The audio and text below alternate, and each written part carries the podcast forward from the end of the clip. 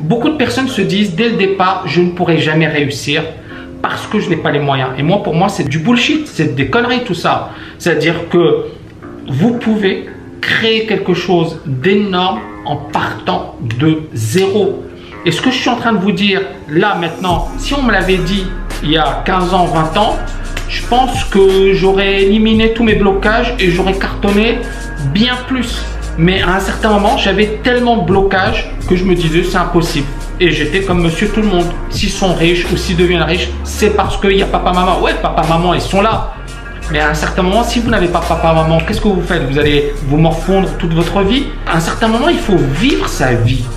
Il faut être acteur, pas passif. Il faut agir. Et pour agir, il faut se poser des bonnes questions.